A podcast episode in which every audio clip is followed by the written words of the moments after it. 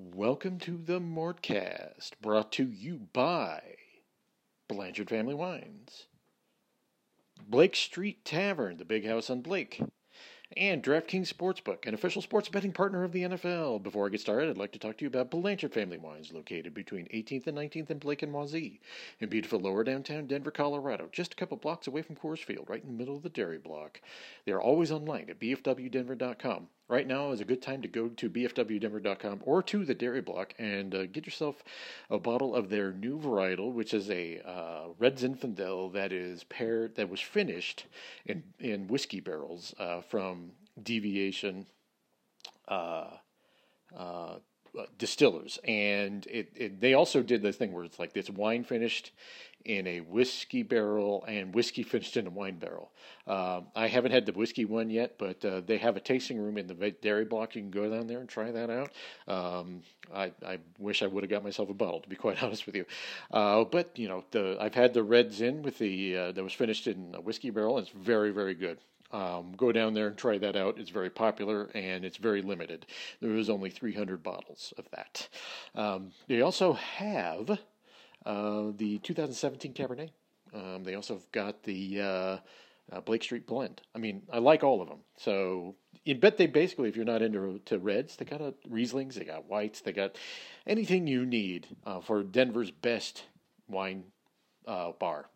Once again, they're located between 18th and 19th and Blake and Wazee in beautiful lower downtown Denver, Colorado, just a couple blocks away from Coors Field, right in the middle of the dairy block. They are always online at bfwdenver.com, and they're on Facebook and Instagram under Blanchard Family Wines.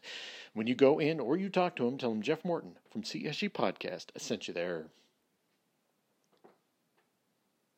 What is up, everybody? Thank you all for joining me on the latest Mortcast, part of the CSG Network. This is an emergency podcast uh, based on the news that Michael Porter Jr. will undergo a procedure to uh, on his uh, um, injured area of his back.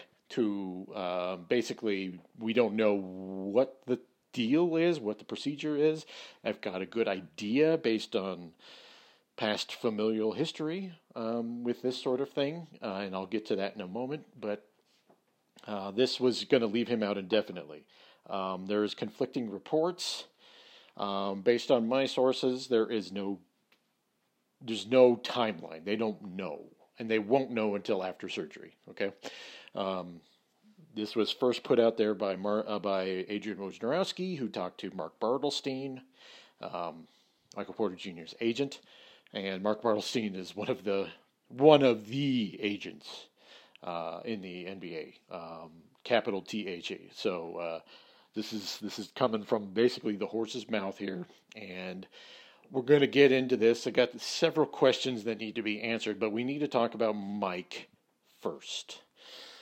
Um, anyone who has had uh, disc issues can tell you this you'll have surgery. You can have surgery to. Usually, what happens is uh, verte- vertebrae get uh, or vertebra get uh, fused. Um, the disc is repaired or taken out, and usually that's your um, surgery. But what they don't tell you is a lot of times there needs to be a follow up because the uh, what happens is uh, sometimes there's pressure on nerves in your uh, in your spinal column that are due to uh, the vertebrae impinging on something. Okay, and generally, what happens is they go into uh, to address the bone that is impinging. Um, you, there's been some people who have had this. Uh, done Harris Hastings in Dover. Ryan Harris talked about him. His, his, you know, he's had a couple back surgeries, and he played football, so you know that should tell you something.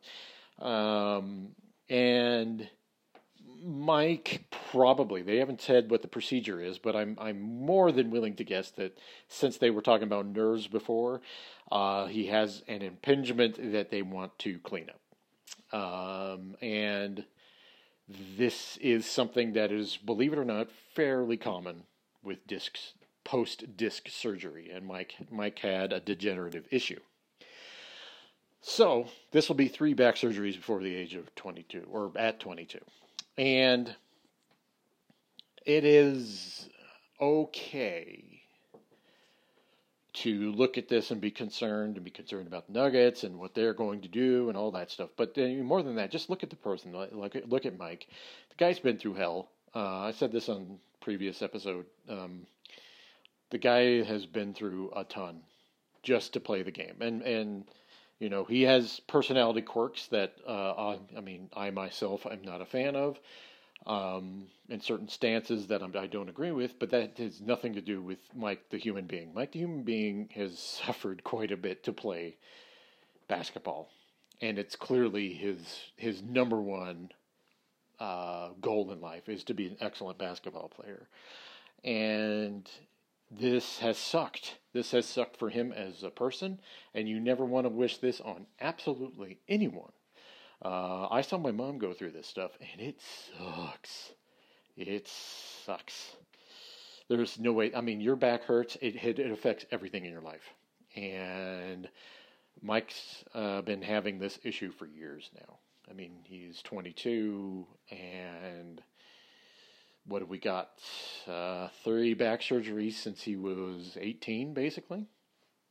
I mean, or 19. So you you know you got they got three surgeries in three years, four years, and it's.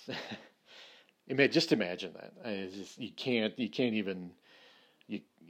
I can't imagine it. I've been fortunate that I haven't had anything quote unquote major, knock on wood, happen to me. Um, and I can't imagine that something like that. But I do have members of my family who have suffered from back issues, and uh, it's not fun. So my best to Mike. Uh, what this means for him, I don't know. I don't know what it means. Uh, they said they'll have a better idea how how long he is going to be out after the surgery. And Shams tweeted something different, like he was out for the season. We do not know that. Um, it would be irresponsible to speculate on that. We just at this point it is indefinite. Uh, I would be inclined to, to believe that uh, Michael's next game of basketball will be the preseason for the 22 23 season. Um, but we don't know. Uh, that is speculation on my part, and it's just at this point, it's just more, it's better to just kind of see where it goes. Um, and I, I think, I think we now know, you know, I, I said this before, we now know why Mike looked so off. We all thought it was the contract, and it turned out to be no, the guy was hurting. And I think we all need to uh, take a step back and reassess our. We can only go on the information we're given, and we weren't told that Mike had uh, hurt himself in the preseason. We we had no idea and therefore the only information we had was uh, that Mike just didn't look right, and we should have assumed that it was, considering his history and knowing how good a shooter he is. We should have known that there was something physically wrong, and there may have been some people who suggested it, but uh, I I didn't. Uh, they weren't prominent. Uh, this was a collective failure on all our parts to dig a little deeper. And I, I think I'm going to include myself in that because I made assumptions too. And, you know, Mike's been dealing with this since the last game of the preseason. And I was looking back as far as I could on that. And I do remember um, looking through some notes I took that is like, Mark, Mike took a hard fall. He looks a little gimpy. Um, so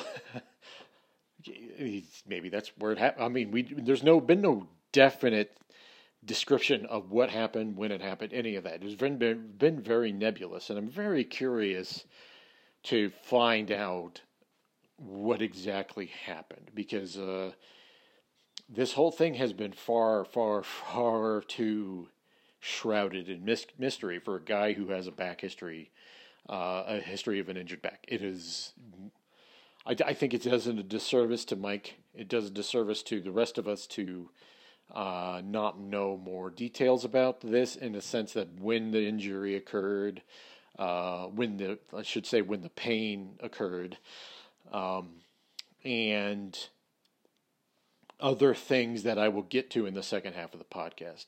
Um, but before I get to the break, I kind of want to address what will the Nuggets do? And this is just an open question. I don't know. I'm speculating at this point. Um, what will the Nuggets do with Nikola Jokic and Jamal Murray now? Uh, if Michael Porter Jr. is going to be out for the year, the Nuggets are on a six game losing streak. They're about to hit a seven game road trip. Um, I anticipate Nikola Jokic will be back sometime on this road trip, maybe tonight against the Heat, maybe, you know, against Orlando, who knows? Um, maybe longer. We don't know. We don't know when Jokic is going to be back.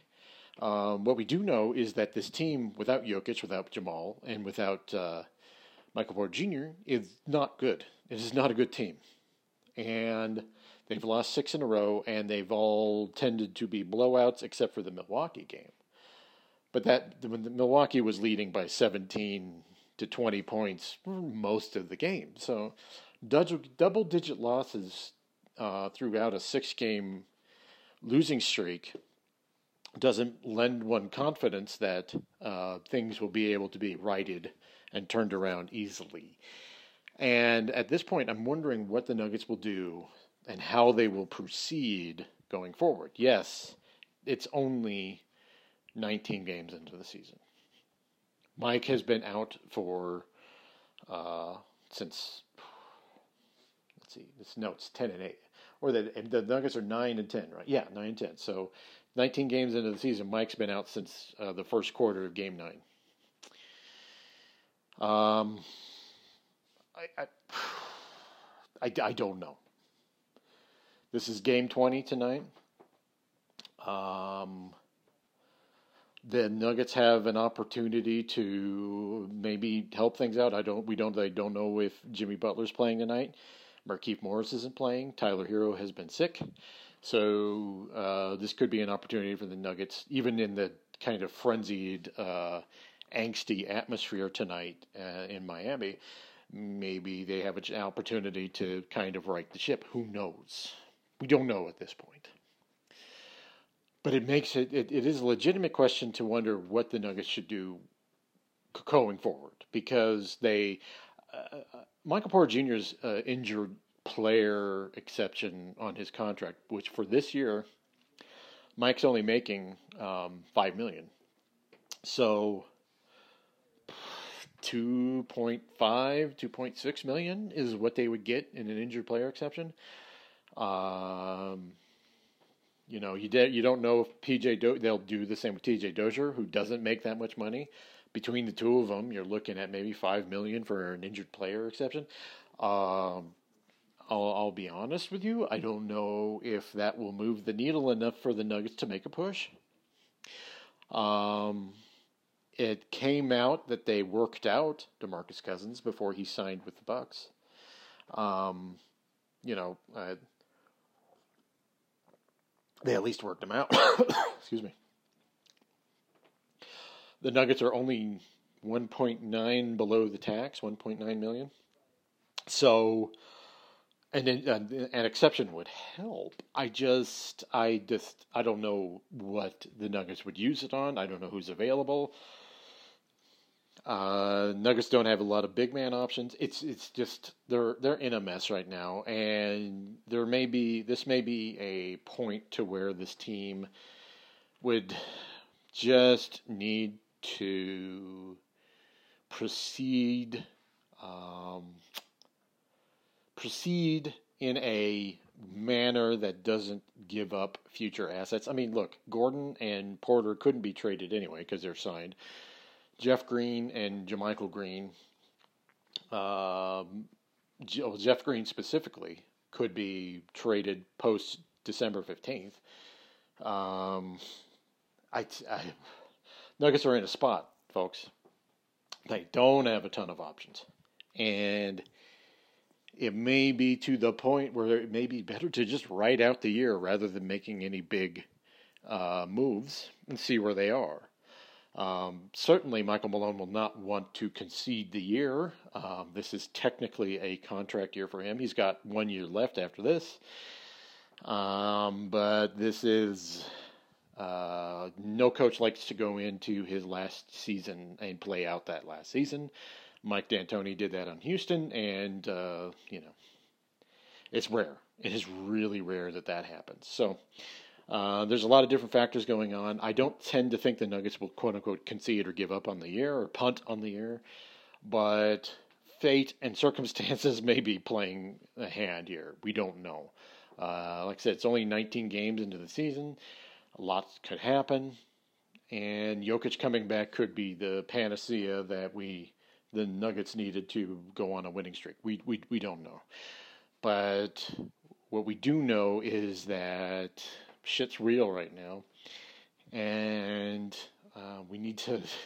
This, this next seven game road trip is crucial, absolutely crucial, and I think this stretch of basketball is going to go a long way in determining what the Nuggets do for the rest of this season.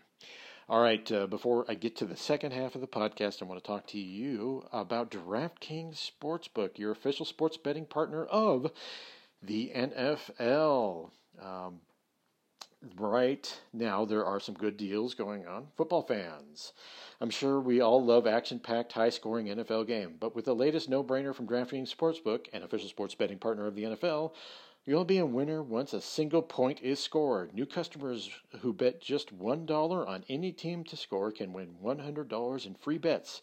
It's that simple. DraftKings Sportsbook customers can also get skin in the game with new same game parlays. Those are very popular and also a good way to stretch your stretch your money and make it pay off for you. Combine multiple bets from the same game for a bigger payout. The more legs you add, the more money you can win. Download the DraftKings Sportsbook app now and use promo code MHS. Bet $1 on any team to score with one and Bet $1 on any team to score and win $100 in free bets if they score. I can talk. You score with promo code MHS this week at DraftKings Sportsbook, an official sports betting partner of the NFL. Must be 21 or older, Colorado only, new customers only. Restrictions apply. See DraftKings.com slash sportsbook for detail. Examining problem? Call 1-800-522-4700. All right, kind of want to talk about, and this is going to be difficult, and, and, and there's a lot of things we do not, we absolutely do not know. But right now, the timeline is muddled uh, because the the Nuggets and Mike and Mark Bartelstein have been so closed mouth about the situation. We don't know the timeline between Mike was hurt when Mike was hurt, um, and when he went out in Game Nine against the Rockets. Um, he went up awkwardly for that breakaway dunk, um, and if you notice, uh, if you look back at that play, Mike didn't even take off right. Um, it was really weird. Uh, I, I, th- I, think we I think when we look back at this, we will see how obvious it was that Mike was hurt. I, I, I can't say quote unquote injured, but he was hurt. He was hurting. And if you look back at that play, and I have several times, he he takes off weird and that's why he completely biffed the the, the dunk or layup. He just completely biffed it. Um, but from the start, from where he took off to where he approached it, everything was wrong. And that game, I don't. He came down, he grabbed his leg, and that's a sign of nerve damage.